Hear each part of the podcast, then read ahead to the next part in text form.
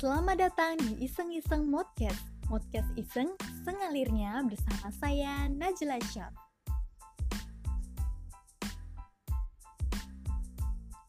Halo guys, kalian pernah gak sih denger kata-kata kayak gini nih? Duh, duit gue ke mana ya? Perasaan baru kemarin gajiannya.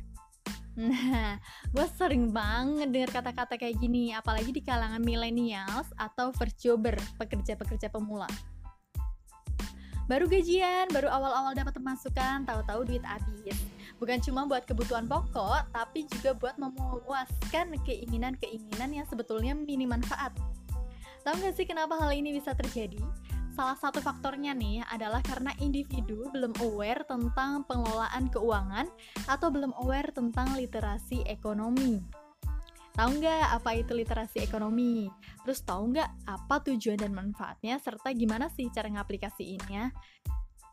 Tenang, karena kali ini kita akan membahas tentang milenial melek literasi ekonomi yang sebetulnya udah gue siapkan khusus untuk mengikuti kreator competition atau bagian dari acara Invest, Inklusif Festival Virtual Merah Putih yang diadakan oleh Direktorat Jenderal Pengelolaan Pembiayaan dan Risiko Kementerian Keuangan Republik Indonesia. Sekarang kita bahas mulai dari yang awal nih, apa itu literasi ekonomi. Nah, literasi itu kan punya makna tentang membaca, kemudian berpikir menyangkut proses pembelajaran atau learning, Sedangkan ekonomi itu uh, tentang ilmu yang mempelajari untuk penggunaan sumber daya yang terbatas untuk memenuhi kebutuhan manusia yang nggak terbatas. Ekonomi kan biasa dikaitkan dengan uang atau manajemen rumah tangga. Jadi sederhananya literasi ekonomi atau melek ekonomi itu punya maksud yaitu kemampuan untuk paham tentang konsep dasar ekonomi, kemudian kita paham pola pikir ekonomi yang kritis, benar, dalam mengambil keputusan ekonomi. Maksudnya gimana?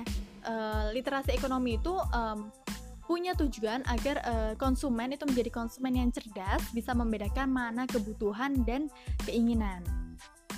Maksud keinginan di sini adalah sesuatu yang kita inginkan namun sebetulnya minim manfaat. Misal kayak e, gua nih beli ponsel baru karena gengsi, padahal ponsel yang lama masih bisa digunakan dan gak jauh berbeda dengan ponsel yang baru gua beli. Nah, ini sebetulnya e, contoh sederhana ya. Jadi sebetulnya literasi ekonomi atau melek ekonomi itu sejatinya perlu pengendalian diri dalam mengelola keuangan yang terbatas di tengah nafsu atau keinginan yang gak terbatas. Lalu apa tujuan dari dan manfaat dari uh, literasi ekonomi? Sebetulnya uh, melek literasi ekonomi itu bisa membantu individu agar bijak dalam pengelolaan keuangan dan juga terhindar dari stres atau tekanan finansial. Bijak yang dimaksud di sini adalah bijak apa? Bijak dalam mempersiapkan keuangan jangka pendek, jangka menengah, serta jangka panjang. Manfaat dari melek literasi ekonomi ini nggak hanya untuk kesejahteraan individu saja, melainkan berdampak juga pada negara dengan pertumbuhan ekonomi yang berkelanjutan. Gimana sih cara ngaplik, uh, mengaplikasikan uh, apa namanya uh, melek ekonomi atau literasi ekonomi. Tentu aja nih buat uh, wujudin masyarakat yang melek akan literasi ekonomi kita mulai dari diri dulu. Caranya pertama adalah kayak yang gue udah bilang tadi kita bedakan antara kebutuhan dan keinginan. Gue kasih contoh lagi nih misalnya ya uh, gue ke supermarket. Gue lagi butuh uh, celana training gue udah niatin tuh untuk membeli celana training. Muter-muter lah gue tuh di supermarket.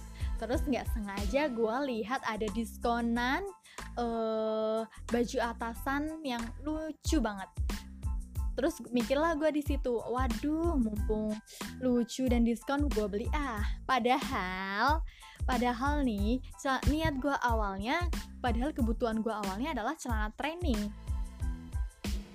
dan bukan uh, kaos yang uh, lucu tadi karena diskon Nah, itu contoh sederhananya antara membedakan keinginan dan kebutuhan. Yang mana ketika kita uh, untuk membedakan ini kita perlu kontrol diri yang kuat agar tidak terjadi pemborosan. Yang kedua, setelah kita bisa bedakan antara keinginan dan kebutuhan adalah yang kita, adalah kita atur rencana dan target keuangan. Misalnya uh, kita cek deh berapa pendapatan kita sebulan, entah dari kerja atau dari uh, orang tua atau dari kerja freelance atau sumber pemasukan yang lain.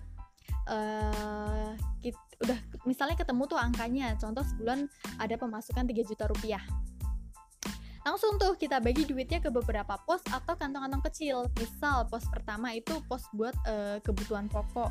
Kayak uh, makanan sehari-hari transportasi terus biaya persabunan duniawi maksudnya uh, sabun cuci sabun mandi gitu-gitu kan. Nah, kita hitung tuh kira-kira per bulan butuh biaya berapa, terus kita masukkan ke pos pertama kebutuhan pokok. Terus kita siapkan pos yang kedua, misalnya pos yang kedua itu pos untuk kebutuhan uh, sosial, kayak misalnya membantu orang tua atau adik, terus untuk sedekah atau bisa juga untuk biaya kado pernikahan atau kado ulang tahun teman. Nah, itu pos yang kedua untuk pos uh, sosial misalnya. Terus kita bagi lagi pos yang ketiga, misalnya yang pos ketiga ini untuk uh, kebutuhan atau dana darurat. Nah, bisa tuh Terus pos yang keempat, kita bisa uh, misalnya pos yang khusus untuk nabung dan investasi.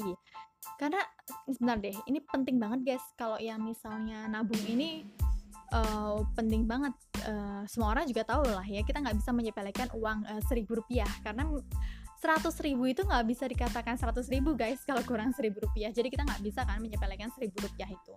Tetap harus kita tabung. Nah, ini uh, biaya nabung ini bisa kita buat beli emas atau bisa juga kita uh, coba investasi. Nah, salah satu investasi yang bisa kita coba salah satunya adalah investasi SBN retail atau investasi surat berharga yang diterbitkan oleh pemerintah. Nah, ini kita nah surat berharga ini diterbitkan oleh pemerintah kemudian dijual kepada warga negara Indonesia melalui uh, mitra distribusi mit, uh, mitra distribusi kayak gitu kan.